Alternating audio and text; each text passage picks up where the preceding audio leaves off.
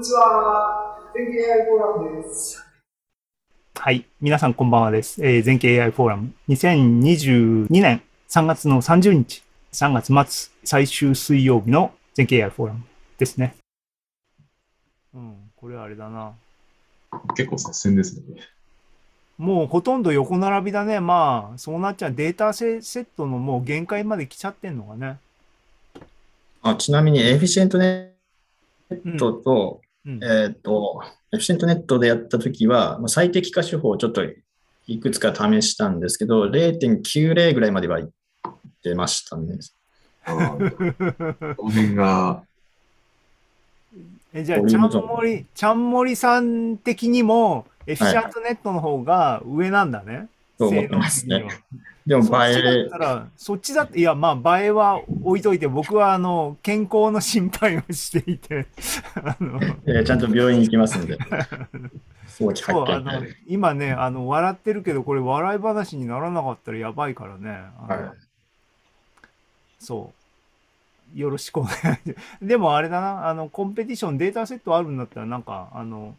でも僕あれだな、病気系のやつってやっぱり自分がドキドキしちゃって、こう、平静が保てないからあんまりちょっとね、あの、できない。EDA とかしたくないっていうことになるからね。はい、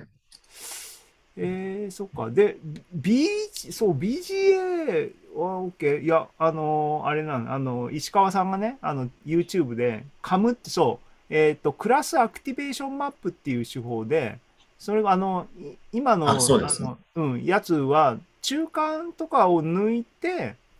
やってるんだけど、えっ、ー、と普通クラあの class activation map ってもう最後のところでだからもう結構少ないよね。14×14 とか結構ちっちゃい画像にもう、はい、あの convolution でなってるやつであのそのクラス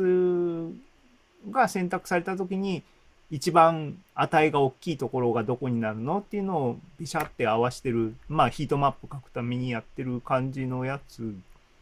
があってそれと今のあのアーキテクチャの図を見るとあの最終レイヤーっていうかを使ってるんじゃなくて中間から2個抜いてそれをでも最後にそそれをなんだ、プーリングしたやつを全部コンキャットして、えっ、ー、と、クラスの予想にしてんの？あ、そうです。さっきの図ですね。あじゃあ、スキップを入れてるみたいなもんだ。それって重要なのか？それ、それのあるなしで性能が、要するに上がったからそうしてるんだよね。そうですね。うん、スキップ接続と同じことをやっってますね。はい。そっかそっか。えー、っと、なね。えー、でも、でも、そのちゃんもりさんの解析の範囲の中でも、あのそれよりもエフィシャントネットの方が 性能が良かったわけだから、あんまりメリットはないんだね。あの、映えのためにっていうことだよね。はい。あと、あのー、一生懸命映えの部分でね、どこがアクティブかっていう部分を、えっ、ー、と、この黒いところの端っこのところで形状がっていうふうな考察をしようとしてたと思いますけども、はい、あの、多分、あの、普通の見立てとしては、AI がああいう結果を出した、その結果に一番寄与してるところがあそこになりますよっていうことであってそれは何から来てるかっていうと学習プロセスの結果があれなわけですよね。だから、はい、えっ、ー、となんだろうなで今考察してたのちゃんもりさんのあ自分のやつでどこがどうなってるからどうかっていうなんか考察をしようと思ってたように聞こえたんだけどえっ、ー、と多分意味を掘り出すっていう文脈から言うとちゃんもりさんのサンプルに対する結果をいくら見てるっても多分それは一つのケースの場合だから、うん、学習から引きずり出した意味がああなってるっていう意味の方にむしろいろいろ考察とかするんだったらした方が意味があり得るんじゃないかなっていうふうに感じたけど、具体的にだからじゃあどうすんのっていうのはないんだけどね、アイディアがね。EDA 的に見て、要するに、ああいう結果になったっていうことは、多分、ちゃんもりさんが言ったように、えっ、と、黒い領域にある変化みたいなのが非常に重要な要素として、あの、出てますよ。それは多分学習サンプルの傾向がそういう風なものであるからそうなったっていう意味なんだよね。まああれか。でもやっぱり最後は医者に行けっていうか専門家に あの見てもらいなさいっていうことになるんでしょうけどね。そうですね。えっ、と、課題は、あの、それはあのしあの試験っていうか資格のためにっていう話がありましたけども、はい。全部自分でピュアに決められるの？あそうです。自分で課題を設定していいですね。何作るかとか。えっと、他の人たちはどういうふうなことをしてたっていう情報はあるの？大島さん、何 僕はさん、僕はガンでしたね。ああ。れで、えっと、その大したことをやってないんですけど、あの、PyTorch のチュートリアル、あの、公式ホームページのチュートリアルにガンが載ってて、それに、あれな、なんだったっけ？なんか、改善手法を加えたらこうなりましたみたいなのを出した気がします。その大したことをしてない。なんか寿司ネタの画像から寿司を当てるみたいな、やった人はいましたね。寿司ネタの画像から寿司を当てるっていうのが、えっと想像できないけど寿司ネタって寿司になる前のネタの写真からってこと？いや、多分もう寿司になった後のやつで、これは何やろみたいな やつだと思います。えそれって純粋に寿司クラシフィケーションってこと？はい、きっとそうです。ああ、オッケー。ああ、ああ、ああ。なんか簡単なやつで済ませてる人は。簡単なやつ。はい、えーっと、あれだな、えーっと、画像分類、OK、画像分類だったら、あの、ぜひ、あの、ビジョントランスフォーマーとか、あの、やってみたら面白かったのになと思ったりもしましたけどね。ビジョントランスフォーマーは、ちょっと試みたんですけど、なんかあんまりうまくいかなくて、ああ、うまくいかなかった。あね、はい。あちなみに、えーっと、画像サイズはどれぐらいで学習させてんの？えーっと、どビジョントランスフォーマーの方ですか？えっと、どれでも、あの、ちゃんもりさん発表した VGG プラスアテンションでも、エ発フィシャントネットでも、発表の方は 512×512 あで、512、OK。結構でかいですね。うんうんうん。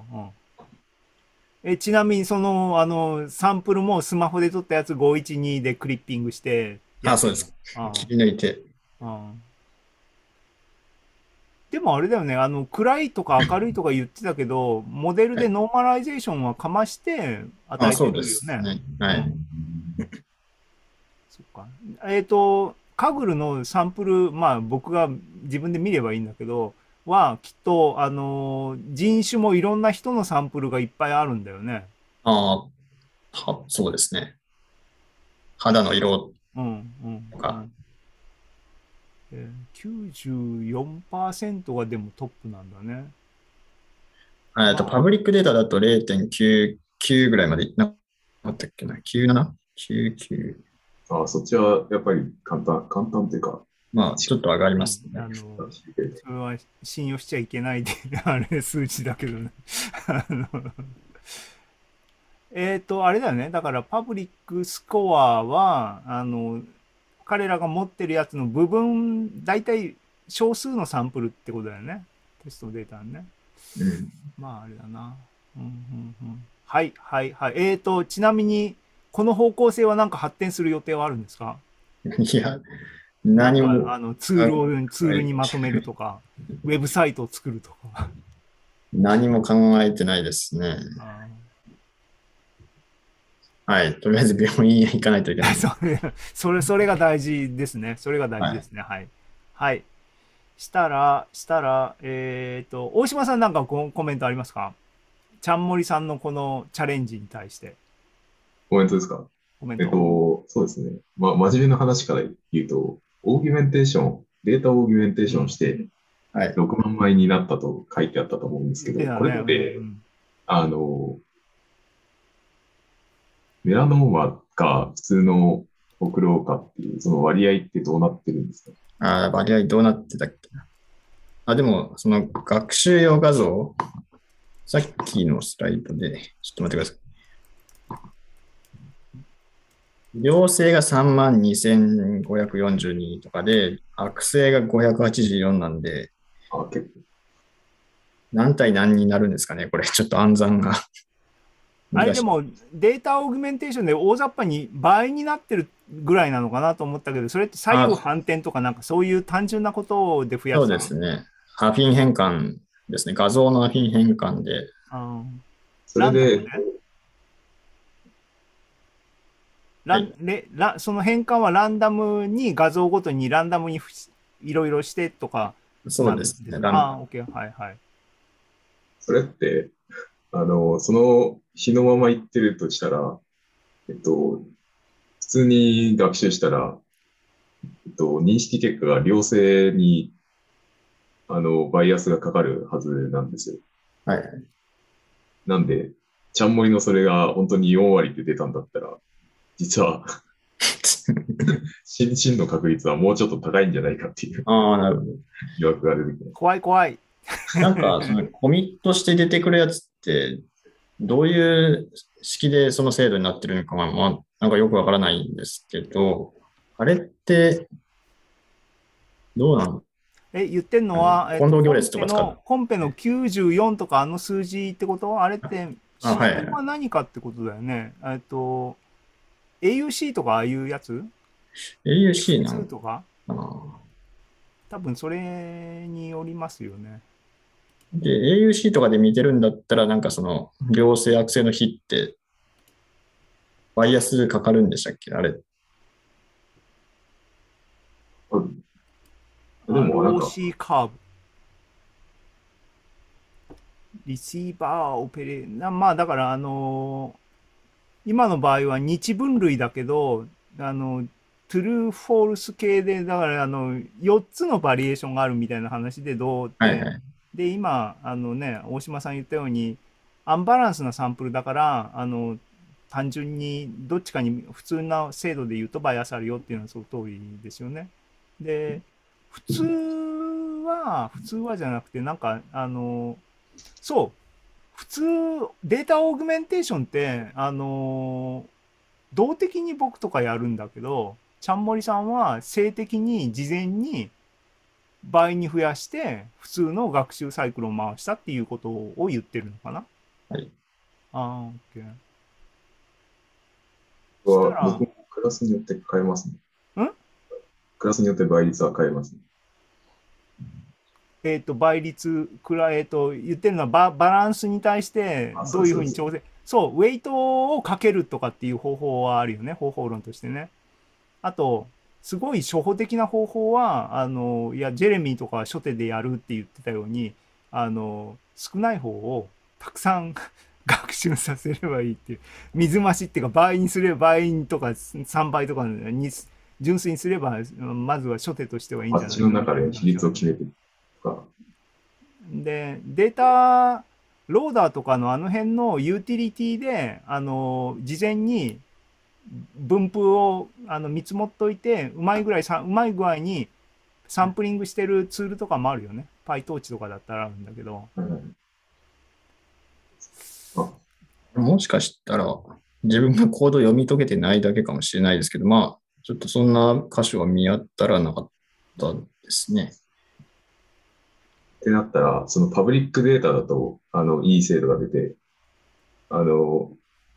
本当の本ちゃんのデータだと悪い精度になるっていうのは、パブリックの方は、普通の学習データと同じ比率で作られてて、本ちゃんの方は半々とかにああ、半々。そういうのはあるかもしれないです。うん。で、あと、あの、今の話を聞いて、まあ、いろいろ考察を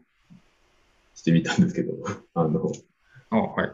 あの順番に行くと、あの、二陣、あの、ぼやけてるデータだと、はい。悪性率が高いっていうのは、ABCDE 基準の B に引っかかってるってことですね、多分。まあ、そうですね。イ イレギュラリティでしたっけ？ボーダーイレギュラリテそう、それとか、ィ。あ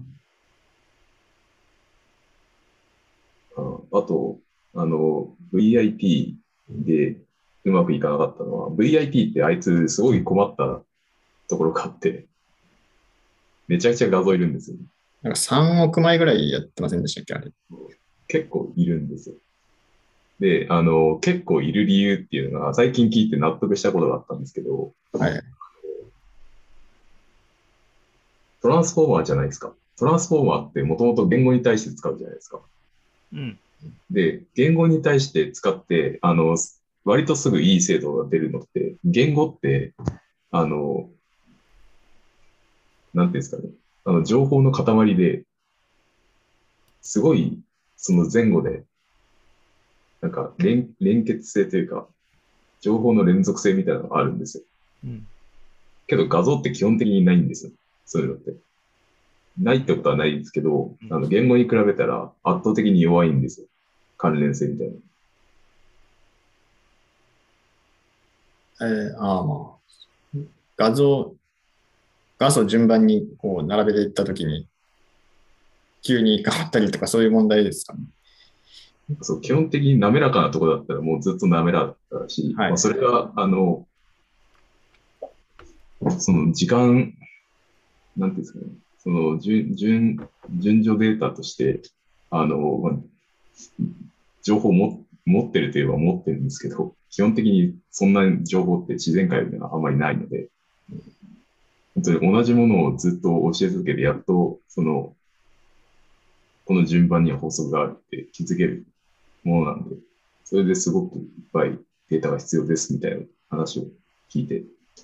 まあ確かにそういう見方もあるかなって気はしてました。言語というのはすごく情報量が多いです。で、VIT で今すごくあの精度が出てるっていうのは、あいつって、えっと、画像だったらすごい学習にあのリソース食うんですけど、あれ、あの VIT ってもの自体のその表現力というか、そういうものが結構ずば抜けてるので、その普通の CNN の限界を超えれるらしいんです。労力さえかける。あーそれはなんか注目する部分を絞ってるからってことなんですかね。あどうなんですかねあのトランスフォーマーっていうあの形自体がすごい量の情報を扱えるかもしれないです。うん作るのは大変だけど。うんうんうんトランスフォーマーもね、あの、画像系のやつはビジョントランスフォーマーが出始めだけど、あの、なんだ、スウィンってやって、そっちの方が僕経験的には、あの、やっぱりいいんですね。あの、で、いろいろやっぱり改良されてるし、な、パッチにして結局トランスフォーマーに投げてみたいな、結局話になってるんだけど、あの、どうなんだろうね。あの、結局、CNN は、あの、要するに画像は、そう二次元的な構造で、カーネルみたいなパターンを、あの、取り出すっていう意味をまとめるっていう戦略を取ってるのが CNN で、で、ね、トランスフォーマーはトランスフォーマーだからね、あれは、まあ、アテンションベースって言いながら、まあ、結局は、あの、ね、あの、能力が高い モデルっていうことなのかもしれないけども、で、どう、どう最適化するのかって言って、あの、あれだよね、あの、ヤン・ルカンが、えっ、と、コンブネットあこの間僕多分あの全景 AI フォーラムで喋ったんだけどあの画像に対してトランスフォーマーがぐーっと出てきたよっていうところにあの、ヤン・ルカンが、あの、 ConvNeXt って言って、 convolutional を現代的に fine tuning したっていうか、そういうモデルを普通に素朴にやったら、あの、いやいや、まだトランスフォーマーに負けてないじゃんみたいな論文出しましたっていうのを紹介したと思うんだけども、あの、で、じゃあ、ヤンルカン、あの、結局トランスフォーマーダメっていう立場なのかって言うと、いや、そんなことはなくて、適材適所で、まあ、ハイブリッドは最終的には多分いいんだろうみたいな雰囲気に、あの、落としてたかなって、あのツイッターでのね、やりとりなんか論争みたいになって一瞬になってたからね。それ最後はなんか結局、いいとこ取りで世の中あのまとまるんじゃないかみたいな風に落としてたように思うし、でも現実多分そういう風になるんかなっていう気はするよね。今、今、今日的にはどっちかが強いとかどっちかが勝ってみたいな感じになってるけど、そう考えて、じゃあ、つって、例えば10年後の世の中はどういう AI の開発の状況になってるかとか、もう全く想像できないよね。5年前にだってトランスフォーマーみたいな話がっていうのは影も形もなかったわけだからね。あの、はい。あ、なんか、あの、真面目なコメントからしますって大島さん言ったけど、不真面目なコメントがまだたどり着いてないような気がするんですが。真面目なコメントですか？僕もここになんかあるんですよ。ねえ、えっ、ー、と、大きくなってる？ぐらいかな。これ。これ40%ぐらいです。40%ぐらい一緒にしますか、一緒に病院行きます。多分あの、B、あの、ぼ、その、多分、円に近いんで、ああ。で、えっと、直径6ミリ、6ミリ結構微妙ですね。あ、なんか7ミリぐらいありそうなありそうですね。自分のもうちょいちっちゃい。ななんか、そんな競争してもしょうがない。二人とも病院行きましょう。お願いします。あの、あのさ、あの、あの、あれだよ。あの、ネットでね、あの、みんな今時スマホ持ってるし、スマホもネットにつながってるから、なんか、体がおかしいとかになると、すぐググる。ね、症状でもうみんな、ああ、ググって、ああ、あれかもしれない、これかもしれないって言って、いるのをお医者さんが見て、あの、ググるのやめろと、まず医者に行けっていうふうに忠告してるっていうのを、あの、うちの人から聞いて、それ正解やなと思ったんで、皆さんも AI のモデル作るのはいいけど、同時に、あの、病院にも行きましょうっていうことで、あの、お願いしますっていうか、えっ、ー、と、はい。えっ、ー、と、僕ね、あの、梅草的なっていうか、最後にちょこっと、もうちょっとネタはネタとしてあるんで、あの、5分ぐらいピッとして、あの、締めにしようかなと思いますが、あの、いいですか？あ、大丈夫です。はい。あの、はい。まあ、これただの最後っぺなんですけど、はい。はい。最近、あの、僕は前から思ってたことで、最近強く思うことがあって、はい。今のディープラーニングって、ネットワークの、そのポテンシャルをちゃんと引き出せてる、引き出せてないんじゃないかみたいなのを強く思ってるわけですよ。別に何か理由があるわけではないんですけど、それであの、昔からそのディープラーニングって、あれ、バックプロパゲーション使うじゃないですか。で、微分するじゃないですか。で、微分して、あの、数値計算っぽいことをやる、やってるんですけど、なぜ微分なのかっていうのがありまして。普通、あの、人間の体、人間の脳みそで、の中って多分微分じゃないじゃないですか。あの、化学物質を飛ばし合って学習みたいなことをやってるはずで。で、それを微分にするっていうのは、あの、コンピューター上でそれが一番都合がいいのか、あの、微分って微分して求めるのが一番効率がいいのか、それとも微分しか方法がないからそれなのかっていうのがわからなかったんで あの、もしかしたらどっかでそれが入れ、あの、変わったとき、革命が起こるんじゃないかなと。うん。思ったりしてます。二つコメントがあるね。えっと、一、はい、つは、あの、うろ覚えなんだけど、なんか、あの、 backprop を使わないで、えっと、学習を進めるっていうアルゴリズムみたいなのの論文が出たかなんかっていうのをなんか目に、目にしたような気がする。それ、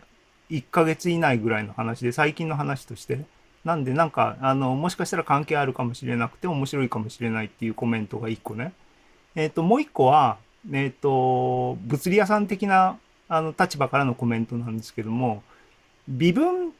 ことさら微分が、あの、本質ではないっていうことだと思うんですよ。ディープラーニングにおいて。えっ、と、やってることは、えっ、と、最適化問題、あるいは、あの、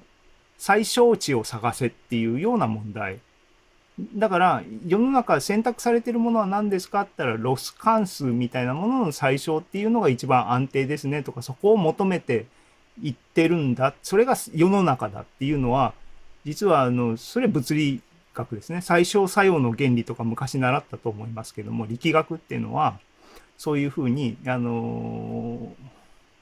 極子、あの、最大値、最小値みたいな原理で全部運動方程式とか記述される。だから、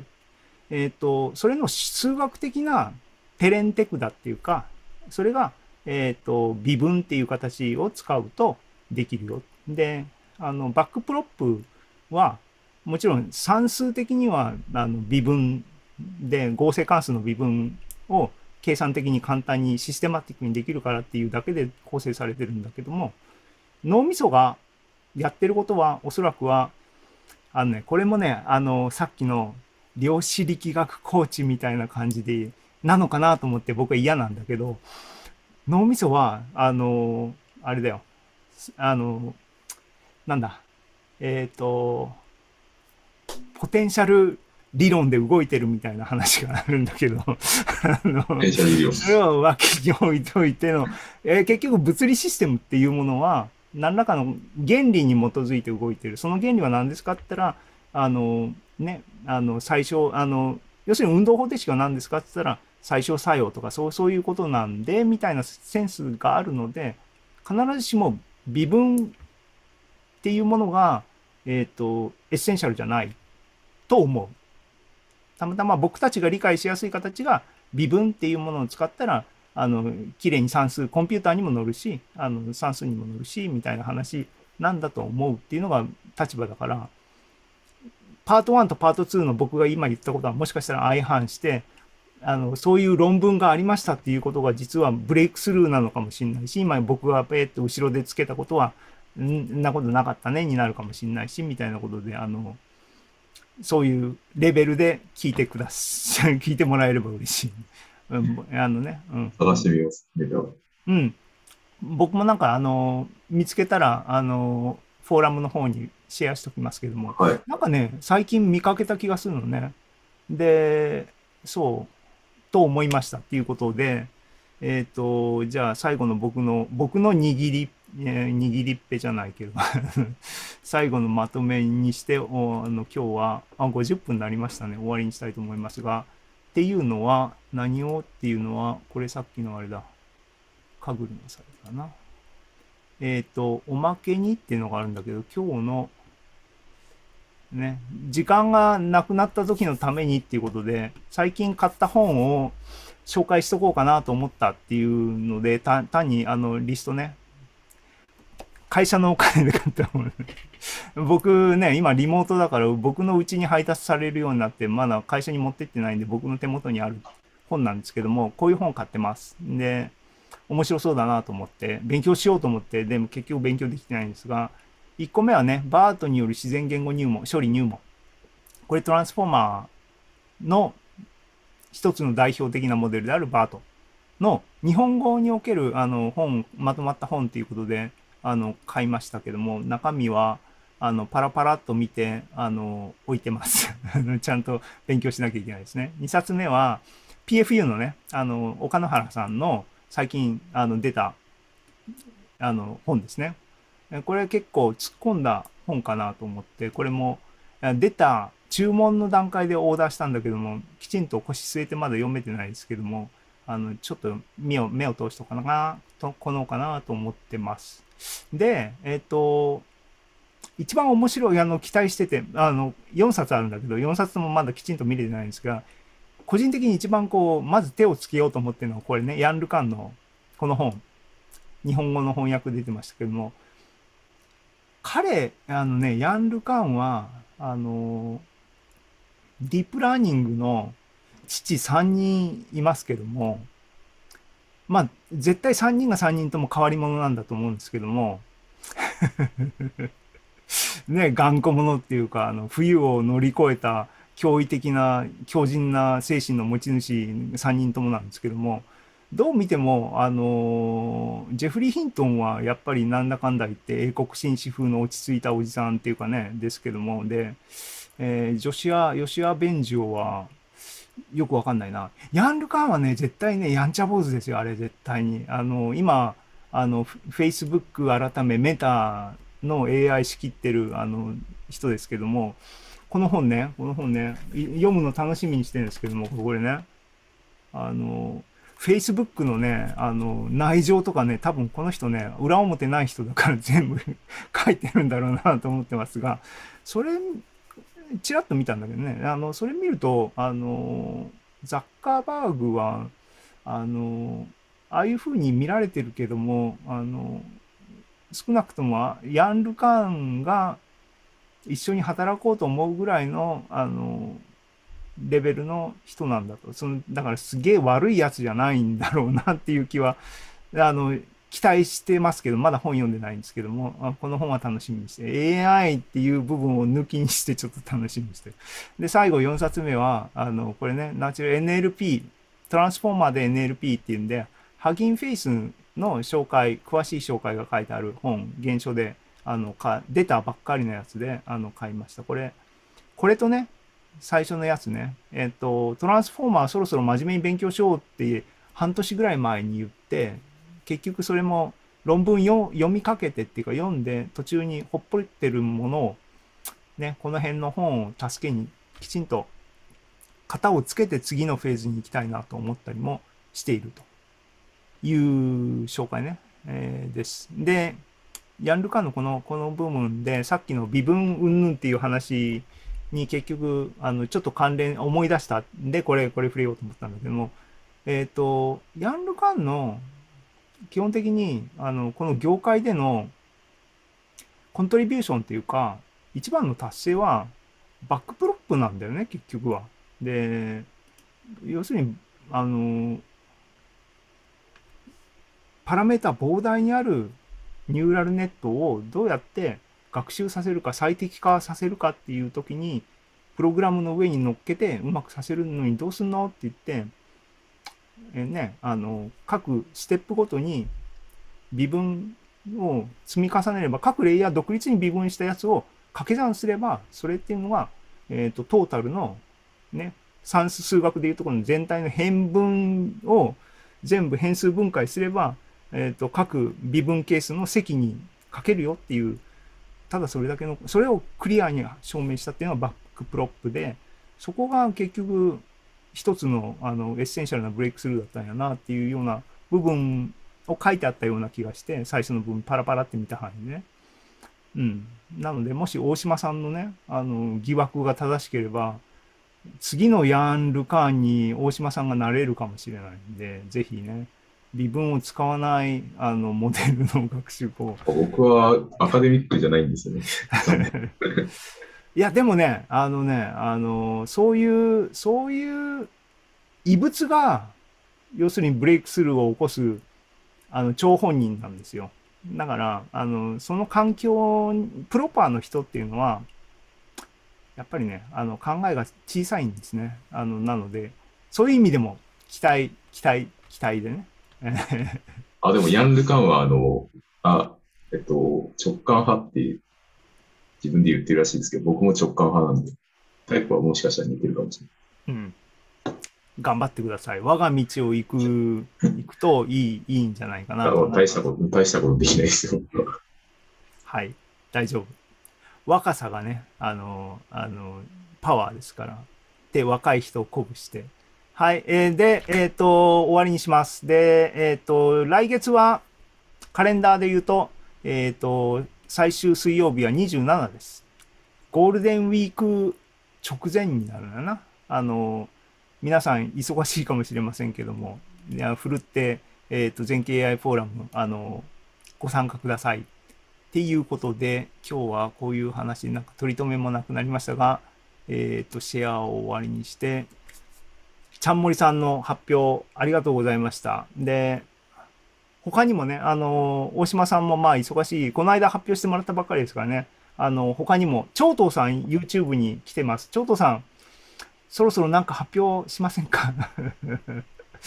ね、あの、あとなんかね、あの、何、こう、可能性、発表者の可能性としてね、あの、最近、中野さんがね、論文をなんか真面目に読んでるらしいっていう情報を小耳に挟んだので、中野さんがなんか論文のレビューをしてもらえるとなんか嬉しいかなと思ったり、ちょっとね、あの、4月、っていうか今日の、えっ、と、AI フォーラムのメッセージの一つは、論文きちんと読もうっていうことを痛感した回だっていうふうに僕は思ってるので、あの、ここ次の1ヶ月はちょっと論文きちんと読もうかなと、特に NARF の論文をネタにですね、きちんと読もうかなと反省してます ので、あの、皆さんも論文を読む春にしましょうっていうことで、えー今日の3月の全経 AI フォーラムこれで終わりにしたいと思います。最後、なんか、あの、一言、ちゃんもりさん、大島さんから、なんかコメントをもらえますか？ちゃんもりさん、今日はありがとうございました。ありがとうございました。ちょっと病院は行きますんで、ちゃんと。来月結果発表すればいいですかね。そうです。はい。あ のこっそり教えます。うん、あの、事前に言って、あの、発表できるかどうか 考えて発表しましょう。ね、言ってくださいね。健康、は体が資本ですからね、人間ね。はい。はい、ありがとうございました。ぜひ、あの、引き続き、全経 AI フォーラムよろしくお願いします。はい。大島さん、なんか一言、締めの言葉いただけますでしょうか？はい。論文頑張って読みましょう。僕も頑張ってます。はい、ありがとうございました。ということで、えー YouTube をご覧の皆さんも、あのね、長東さん、えー石川さん、本田さん、ありがとうございます。ということで、あの今日はありがとうございました。これで終わりにしたいと思います。ちょうど59分だ。はい。じゃあ、おやすみなさい。終わりにします。ありがとうございました。はい、ありがとうございました。